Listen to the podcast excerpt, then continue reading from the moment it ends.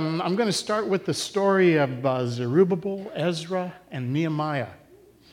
When um, Zedekiah was the last king of Israel, of Judah, you remember there's the split kingdoms. Uh, Zedekiah was the last king of Judah.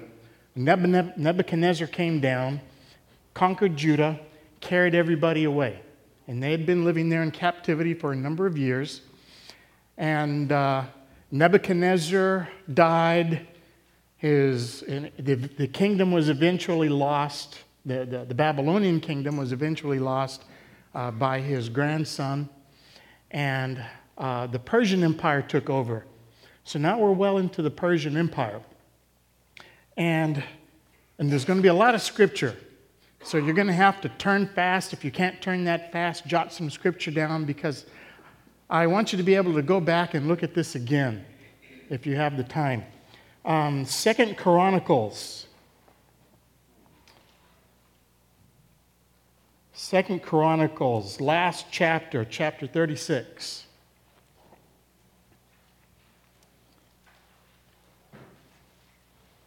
Verse, starting with verse 22.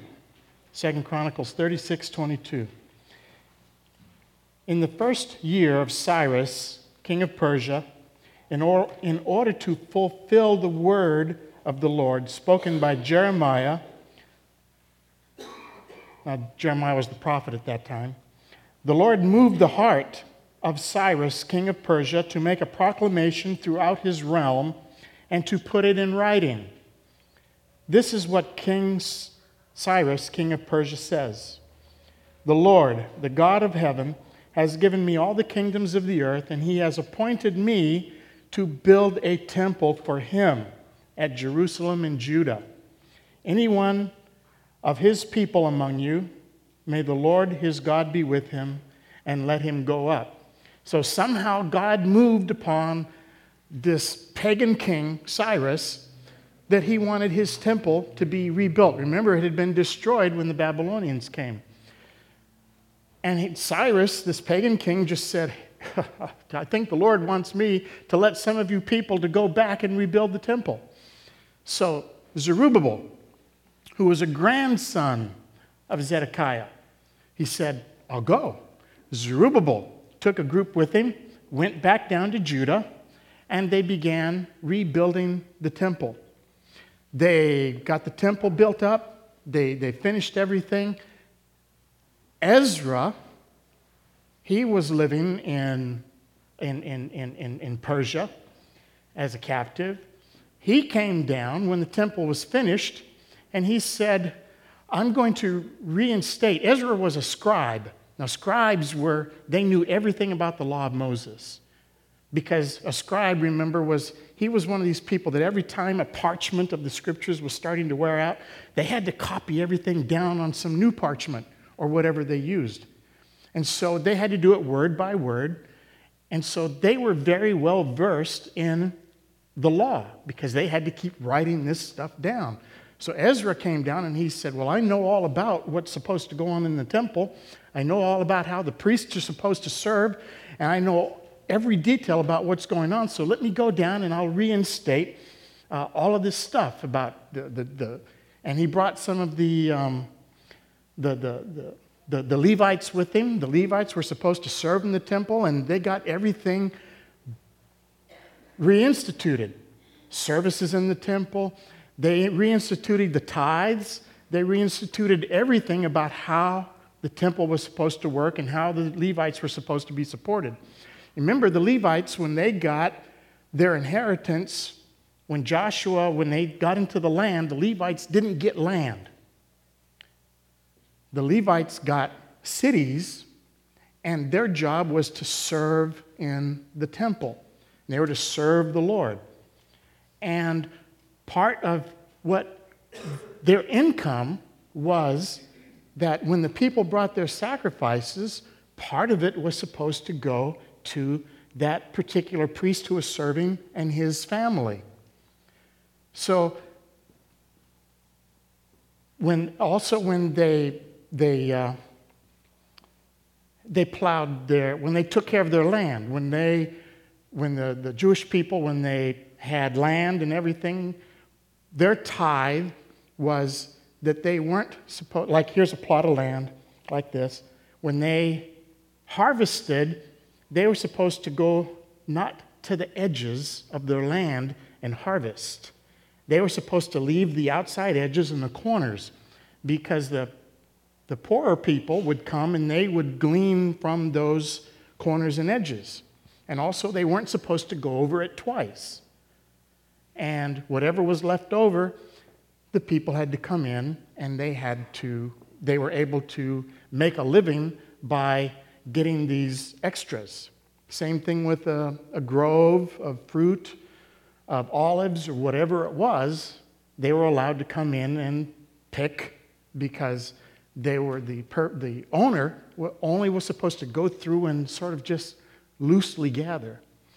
Now, Ezra knew all about that. So when he came back down, and he came back down with a group of people, and he came back down with Levites, and they reinstituted the tithing, the, uh, the way they were supposed to work the land, the, the temple worship, and how everything was supposed to go. When all that was done, excuse me, Nehemiah came along and he said, I'm going to go down and build the walls. And so Nehemiah comes down and he says, Okay, I'm going to rebuild the walls. And he got a bunch of people with him. And um, this is where the story gets interesting. There were some enemies that were trying to keep Nehemiah from doing his work. And there's this one guy, his name was Tobiah. Now, he was an Ammonite, he was an, an enemy of Israel. But he was living in the land. Almost anybody could come to live in the land at that time because the, the, the, the Jewish people weren't in charge anymore. They didn't have a standing army down there. So their land was overrun with all kinds of people. So this Tobiah guy, he got in there as an enemy, and he was trying to discourage Nehemiah from building the walls. Nehemiah eventually, you know, worked his way in there and just sort of told this guy, you know, you're not going to stop me. And in spite of all this, he rebuilt the walls. He went back to uh, Persia. Now, here's where we pick up the story in the book of Nehemiah. If you turn with me to Nehemiah.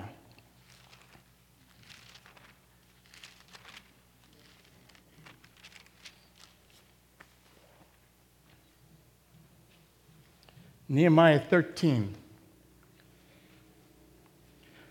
I have to give you all this background because it'll help us understand later what's going on.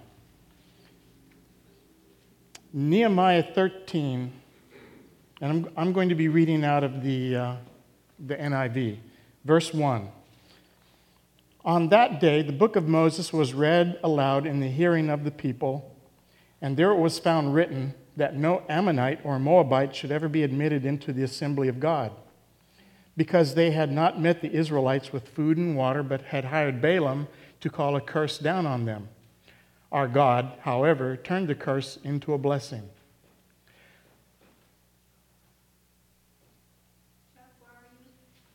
Nehemiah chapter 13. Did I say something different? No. Oh. Oh, I'm sorry. Nehemiah chapter 13. Uh, we started in verse 1. Okay.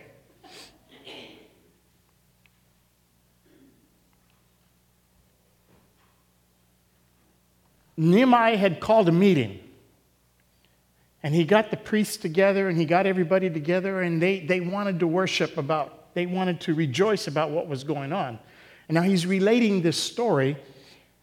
And in verse 4, he, he, he kind of is, is going back. He's, he's sort of recounting what had happened before this moment. In verse 4, he says, Now before this, Eliashib, the priest, had been put in charge of the storerooms of the house of God. He was closely associated with Tobiah, that Ammonite enemy guy. And he had provided him with a large room formerly used to store the grain offerings and incense and temple articles, and also the tithes of grain, new wine, and oil prescribed for the Levites, singers and gatekeepers, as well as the contributions for the priests. But while all, all this was going on, I was not in Jerusalem. See, after Nehemiah had finished the wall, he went back to uh, Persia. And all this was going on while he was up in Persia. He said, I was not in Jerusalem, for in the 32nd year of Artaxerxes, king of Babylon, or Persia, I had returned to the king. Sometime later, I asked his permission and came back to Jerusalem. Here I learned about the evil thing Eliashib had done in providing Tobiah a room in the courts of the house of God.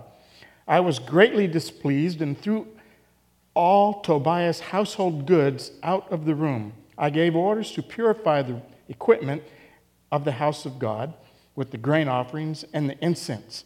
I also learned that the portions assigned to the Levites had not been given to them, and that all the Levites and singers responsible for the service had gone back to their old fields, their own fields. So I rebuked the, the officials and asked them, Why is the house of God neglected? Then I called them together and stationed them at their posts. All Judah brought the tithes of grain, new wine, and oil into the storerooms. I put Shelemiah, the priest, Zadok, the scribe, and a Levite named Pedaiah in charge of the storerooms and made Hanan, son of Zaccur, the son of Mattaniah, their assistant, because these men were considered trustworthy.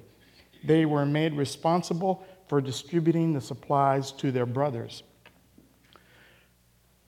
How did Nehemiah know about this? Did he just get wind of it? Turn with me now to Malachi. Keep your finger there. Let's go to Malachi. Last book in the Old Testament.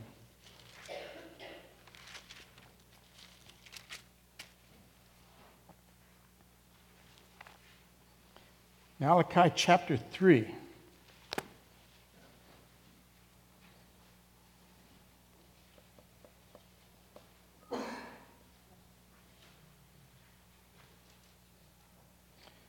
Malachi chapter 3, starting with verse 6. I, the Lord, do not change. So you, O descendants of, descendants of Jacob, are not destroyed. Ever since the time of your forefathers, you have turned away from my decrees and have not kept them. Return to me, and I will return to you, says the Lord Almighty. But you ask, How are we to return? Will a man rob God? Yet you rob me. But you ask, How do we rob you? In tithes and offerings. You are under a curse, the whole nation of you, because you are robbing me. I got to thinking about this. I got to thinking about how often we hear this verse used. And I got to thinking, okay, well, where is it used? How's it used? And I started looking at this guy, Malachi. Now, typically, a prophet did not just make a statement out of the blue. He just didn't say, I mean, you know, if you you see in the movies, or if you go downtown, you see a guy walking with a, sand, uh, a sandwich placard, you know, rejoice for the kingdom is at hand. You know, and, and it's just like kind of an off the wall guy. There's no context with anything. It's just a general statement, and you go, what's that all about? Well, sometimes we hear, we, we read about pro- statements that the prophets make, and we don't connect them to what's really going on. And for years, we've looked at this verse these verses.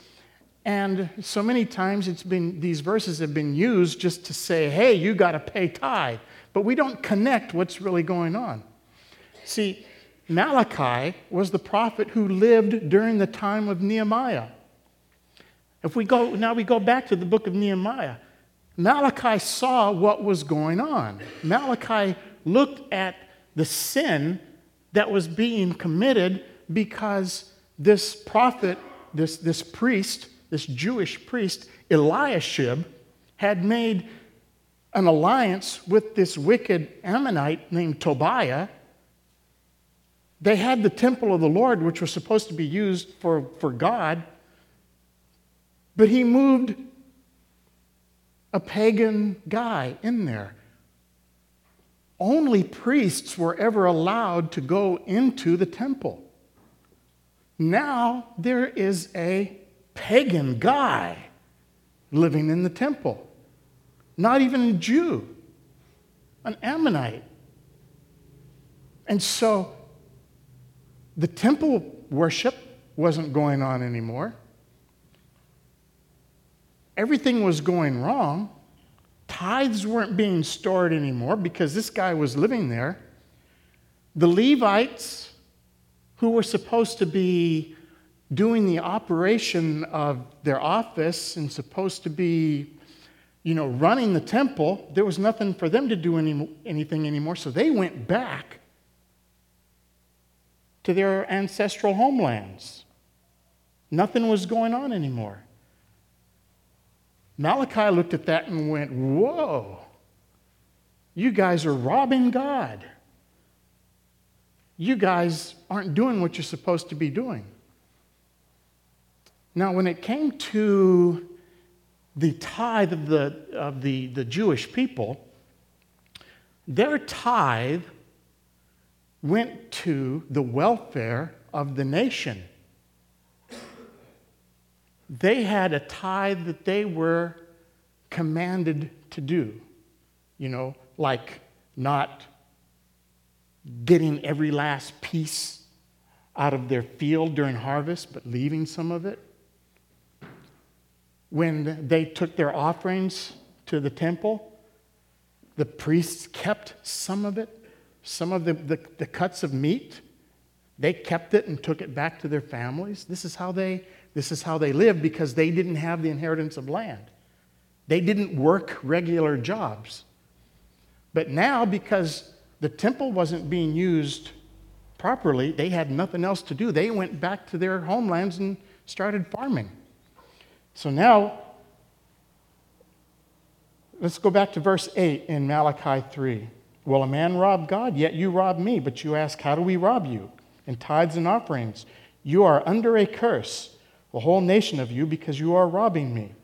Bring the whole tithe into the storehouse, that there may be food in my house. Test me in this, says the Lord Almighty, and see if I will not throw open the floodgates of heaven and pour out so much blessing that you will not have room enough for it. Now, see, This is Malachi stepping up and calling the Israelites back to what they're supposed to do. And this is when Nehemiah comes back into the picture. What? He says, the house of God is being used for this. So Nehemiah goes down, kicks out Tobiah, gets rid of all of the, the junk that's in there, sends him packing, and then tells the people, all right, let's get back to what we're supposed to be doing. Now, when you look at this,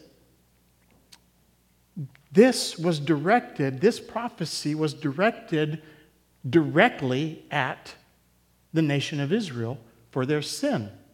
Taken in context, this is not to be directed at you.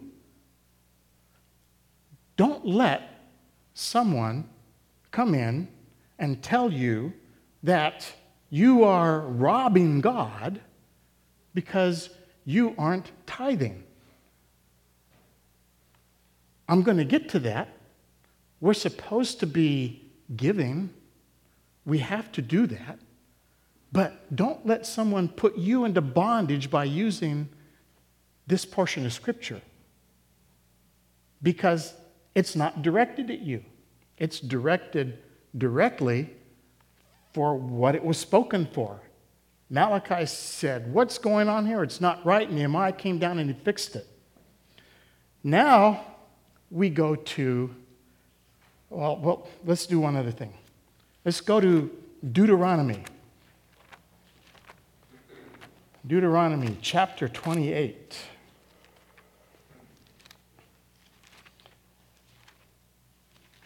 Now, I, I, hope I'm not losing you. I'm kind of taking the, the, the backdoor approach because I want to kind of set the stage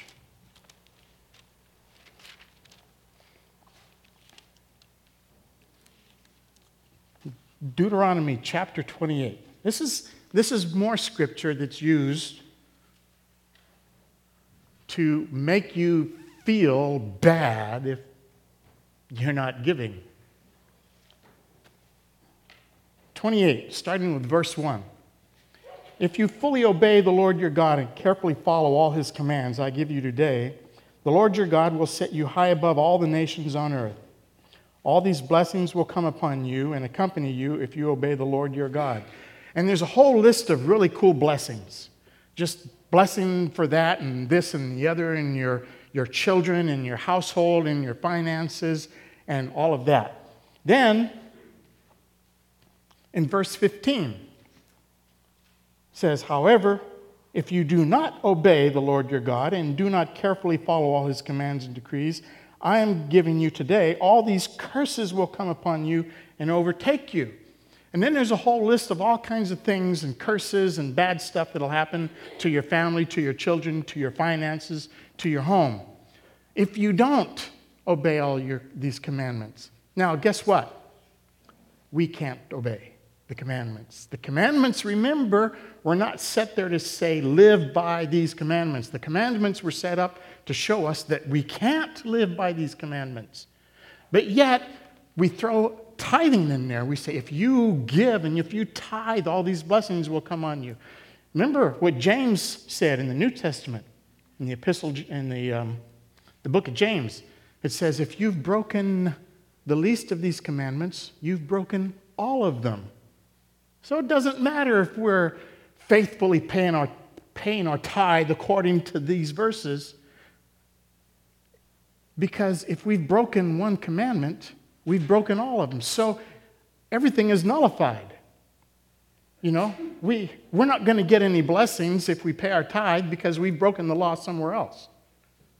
So that puts us automatically under the curse. But remember, Jesus Christ died, was buried, resurrected to lift the curse from us. So, why do we give? It's not because we're commanded to give, because we can't obey the commandments. It's not to, re, to, to lift a curse, because the curse has been lifted from us. It's not so we get something, because we've already got everything.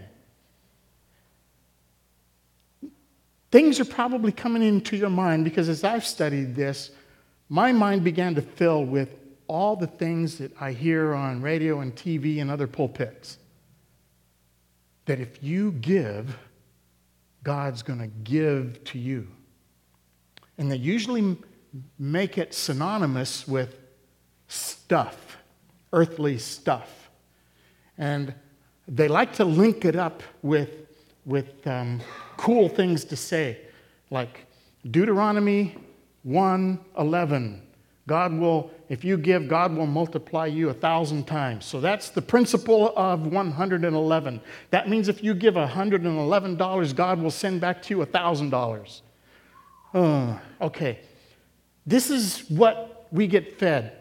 Now, we may not believe this, but maybe because of our past, maybe because of what someone in authority has told us, a lot of these things stick. So that when it comes time for us on a particular day, on a particular Sunday, to give, then we're thinking, oh, gee, if I don't, something awful is going to happen to me. And we have, we have some friends that, that lost their home, and they, things were so bad for them up until the end that they, they, couldn't, they couldn't tithe. So now they're living under the condemnation that because they didn't tithe, God punished them and took their home.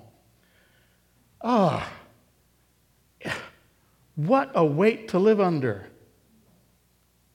But see, God didn't put us under that kind of curse. He didn't put us under that kind of mindset. You see, the, the, the, er, the, the tithe in the Old Testament, when God set all that up, the tithe was the same as us paying taxes. That was what kept the nation of Israel running on a daily basis. That's what kept the poor fed. That's what kept the Levites going. That's what kept the widows going. That was their social, how they kept the government running. We already do that. We get a, we get a paycheck from work, there's money out of there that went to the nation of, you know, it went to the federal government. That's how our government works. The Israelites also had free will offerings, like the peace offering. That they could give anytime they wanted. They could do that whenever they felt blessed of God. Remember, when God set up the Ten Commandments, that was prefaced with love the Lord your God with all your heart, mind, and soul. See, the Ten Commandments and all of the law, they were set up, why? As a precursor, as, as, as something that we look forward to in Jesus Christ. All of the, the, um, all of the sacrifices all of the killing of animals, all the shedding of blood. The blood didn't take away the sin. The shedding of the blood of the animal didn't take away the sin. It was a precursor, it, it was a shadow, it was pointing to what God wanted to do when people realized their sin. Um, David, he, you know, in the middle of that horrible sin with Bathsheba and, and killing her husband Uriah. When, when, when, when Nathan confronted him, he went to God, and in Psalm 51, he said, God, it's not the blood of bulls and bullocks that, that appeases you, it's a broken spirit and a contrite heart. That's what the law is supposed to do because you could obey the law with, without any, any heart attitude. If you sinned, you could go out and you could get your animal and, and, and, and take it to the priest and have him sacrifice it. But if there was no repentance in your heart, it meant nothing. If there was no love for God in your heart, it meant nothing. That shed, the shedding of that animal, the, the blood of that animal, meant nothing. And David got it. And that's what it was supposed to do. So now, that's where we live. Christ came, shed his own blood as a covering for us. We live in him, that blood has been shed. So now we live according to Him. When Pentecost came and filled us with the Spirit, that put us in direct contact with the Father. So now, all that's required of us, because the blood has been shed by Christ, all that's required of us is repentance. So now, why do we give? Now, if you go back to the Old Testament, we gave because we wanted to be accepted by God. Why do we give? It's because we have been accepted by God. Why do we give? In the Old Testament, it was, I want to give because I want to be blessed by God. We give now because we are blessed by God. In the Old Testament, I give because I don't want to live under a curse because I don't give.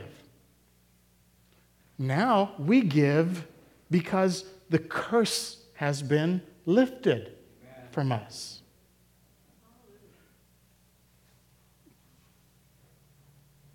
Now let's go to 1 Corinthians.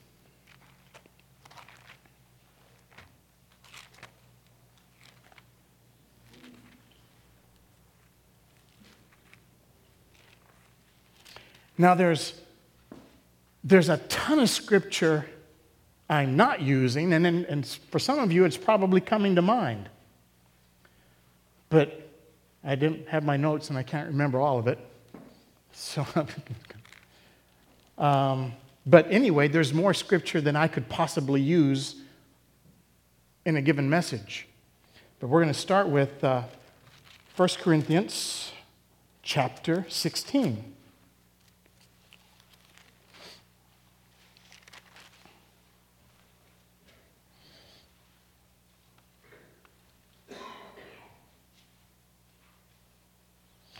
Uh, as an aside, uh, the disciples came to Christ and they said, uh, Hey, you know, people are asking, should we pay t- our taxes to Caesar, to Caesar?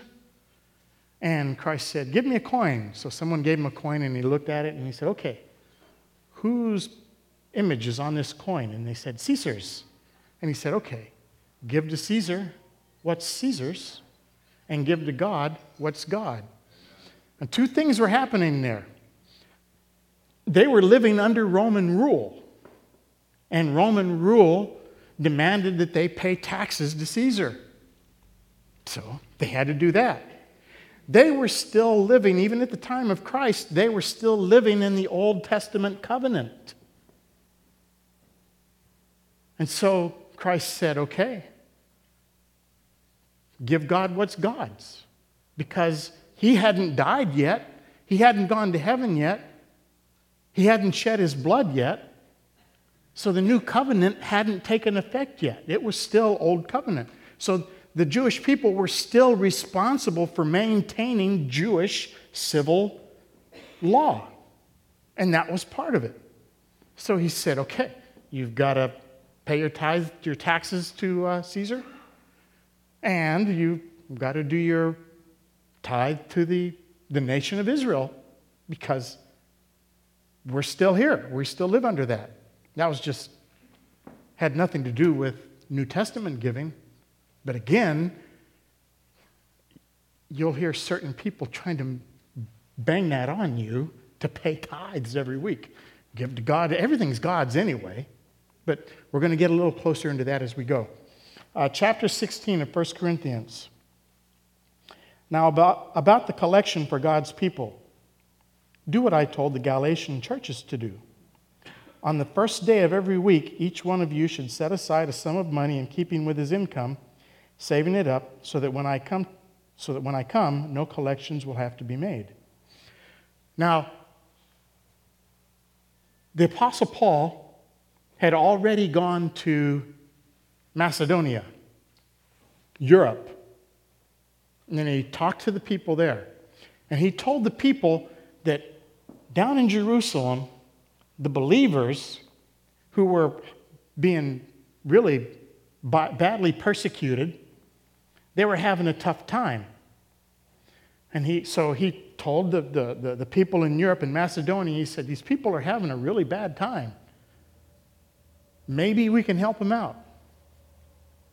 So they said, Okay. So now he's he's writing to the Galatians. And he said, This is what I told the, uh, the, the, the, the churches in Galatia. On the first day of the week, uh, gather some money because pretty soon I'm going to go back to Jerusalem and I can take this money and, and we can help them out they were meeting on the first day of the week. They were Gentiles, they weren't Jewish. They didn't know about the Sabbath, they didn't meet on the Sabbath. They knew that Christ resurrected the first day of the week. They said, Hey, Let's celebrate the resurrection of Christ and meet. So they met on the first day of the week, and Paul said, Okay, I'm, I'm going to go be going back down to Jerusalem. They're in tight, they're in a tight spot down there. Maybe we can help them out. So every week, the first day of the week, they were getting this little money together.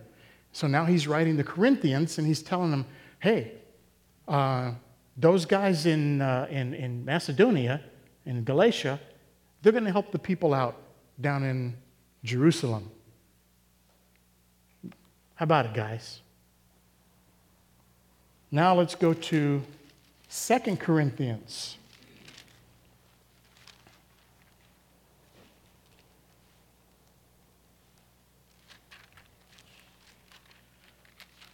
Chapter 8.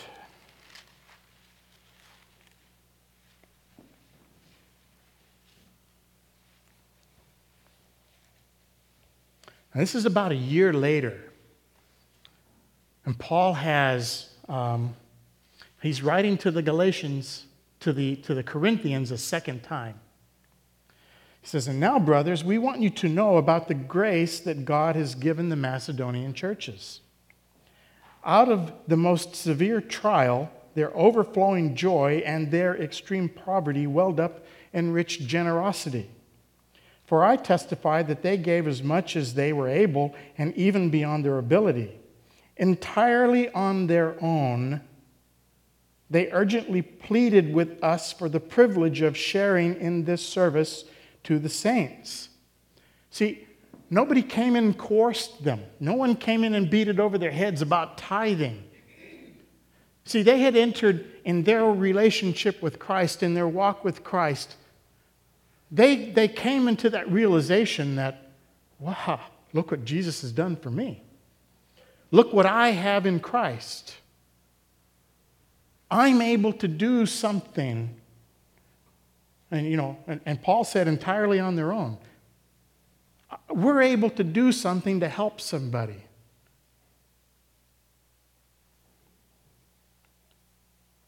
Verse 5 And they did not do as we expected, but they gave themselves first to the Lord and then to us in keeping with God's will. So we urged Titus, since he had earlier made a beginning, to bring also to completion this act of grace on your part. So now he's encouraging him. Okay, yeah, we talked about this a year ago, remember? He says, Are you still collecting? I want to encourage you. I want to encourage you to keep going. But just as you excel in everything, in faith, in speech, in knowledge, in complete earnestness, and in your love for us, see that you also excel in this grace of giving. Now, see, this excellent came with time. It came as they grew. It came with as their walk with the Lord matured. It wasn't, okay, I've accepted Christ. And one of the things I have to do is tithe. Oh, okay, I'll be obedient and I'll tithe. Um, it wasn't that. And somehow I feel that sometimes that's the bondage we put ourselves under. Because there, actually, there is no requirement for us to tithe. This was something that, something else is flashing down there. This was something that, that God put in the hearts of his people. See, when Christ came, he gave all of himself for us. He made himself poor so we could become rich. And it's not talking about dollar bills. There, there was, I don't think of Christ as rich or I don't think of him as poor. He made himself poor by giving up his life. He left heaven, came here, took on the body of a man, walked around, went to the cross for us. And that's what our life is based in now. Let's go on. Verse 8 I am not commanding you, but I want to test the sincerity of your love by comparing it with the earnestness of others. For you know the grace of our Lord Jesus Christ, that though he was rich, yet for your sakes he became poor, so that through his poverty you might become rich. And here is my advice about what is best for you in this matter. Last year, you were the first not only to give, but also to have the desire to give so. Now finish the work so that your eager willingness to do it may be matched by your completion of it according to your means. For if the willingness is there, the gift is acceptable according to what one has, not according to what he does not have. So, when we take ourselves out of Old Testament theology, because we're not living in Old Testament Israel, and we don't tithe to the government of God, we, we, we actually tithe to our nation, our federal government, just like the Israelis did. All the money that their tithe went to went to running the government. And then it was beyond that. It was their free will offering, it was their peace offerings that they gave to the Lord. So we're already paying our, our tithe to the government. Now, where's this peace offering with the Lord? Where's this willingness to give beyond our means, to, uh, to give beyond our government? You know, it, it, it's, you know, who are we giving to? We're giving to you. We, we have people in need in our churches. We, we, we sort of look at our church as a Levitical system where here's the temple.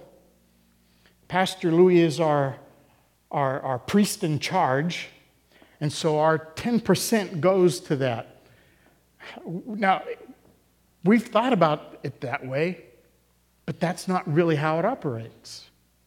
How it really operates is this is not a temple, even though this place has bills, this place has to run, this, we meet here, but we could very well meet somewhere else and not have a building, but we would still want to give because we have people in need.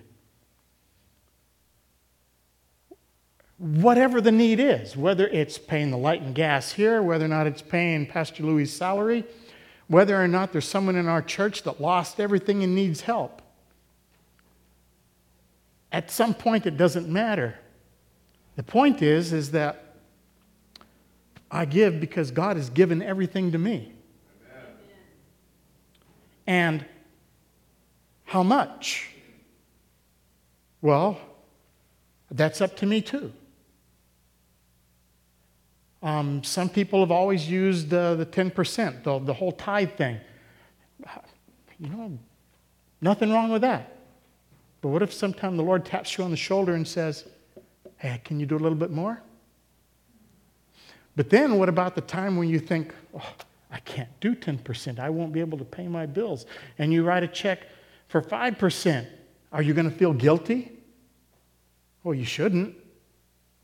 Because it's according to what you have and what you don't have.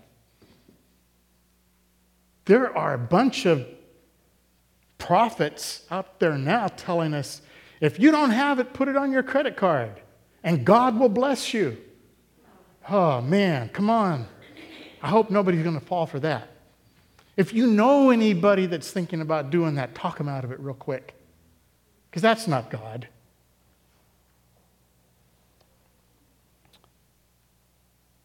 Verse 13 Our desire is not that others might be relieved while you are hard pressed, but that there might be equality. At the present time, your plenty will supply what they need, so that in turn, their plenty will supply what you need. Then there will be equality.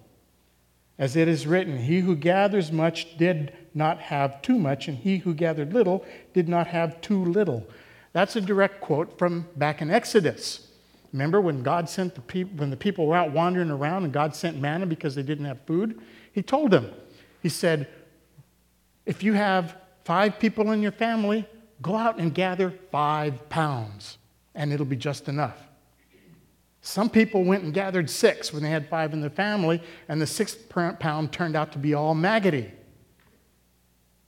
You see, that should tell us that if we're going to fight and work for more than God intended us to have, it's not going to do us any good.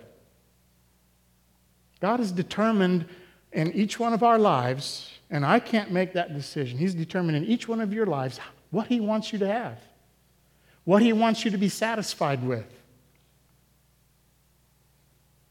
You know, on, on the, when the Israelites, on, God told them on the sixth day, get twice as much because the next day is the Sabbath, and I don't want you to go out on the Sabbath. Just take, just get twice as much so you'll have something. So some people, they decided to sit around and not do anything. They only got enough for Saturday or the, enough for the day before the Sabbath. Then when the Sabbath came, they didn't have food and they got out and they went out to look for some and there wasn't any. So God is working in each one of your lives and this is what's neat about not being in bondage to anything because you are going to live according to your knowledge and what you learn about Jesus Christ. When it comes to giving and how much, you have to have the freedom without the guilt to decide how much is right for you.